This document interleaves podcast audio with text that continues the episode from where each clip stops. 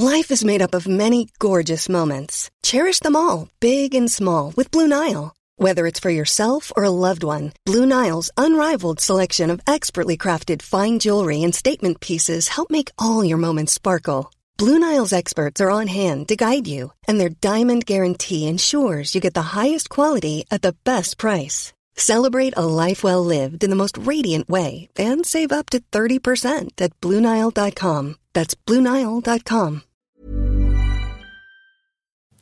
This week, archaeologists in Queensland, Australia, found part of a fossil from an ancient platypus that was a metre long.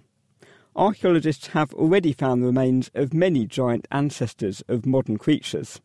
And so here's two modern day giant animals, Simon Bishop and Matt Burnett, with this week's Quickfire Science looking at why these animals grew so big in the past.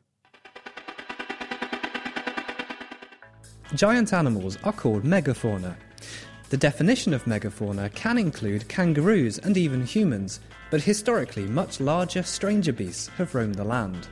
When the dinosaurs became extinct, previously small animals thrived. Mammals, birds, and even fish grew massively to fill the niche. Perhaps the best known example of extinct megafauna is the woolly mammoth. These huge elephant like creatures roamed across North America, Europe, and Asia during the last ice age, using fur to keep warm. Australia, in particular, has uncovered some impressive megafauna, including the Diprotodon, a wombat the size of a rhino, and Varanus priscus, a monitor lizard that grew up to 7 metres long. The decline of megafauna around the world often coincided with the arrival of humans.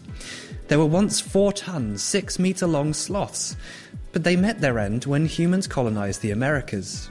It is suggested that humans hunted many of these large animals to extinction, but scientists also think that changes in climate may have contributed to their extinction. Humans used to be bigger too.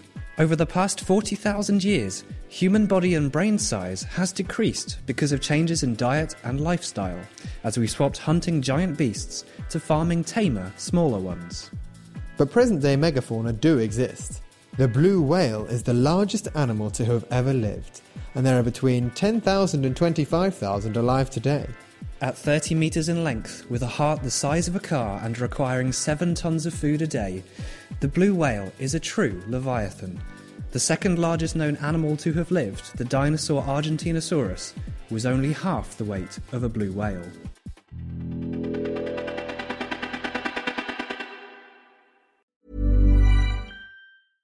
Thinking about your next career move in research and development? Then it's time to make your move to the UK. The nation that's investing 20 billion pounds in R&D over the next 2 years.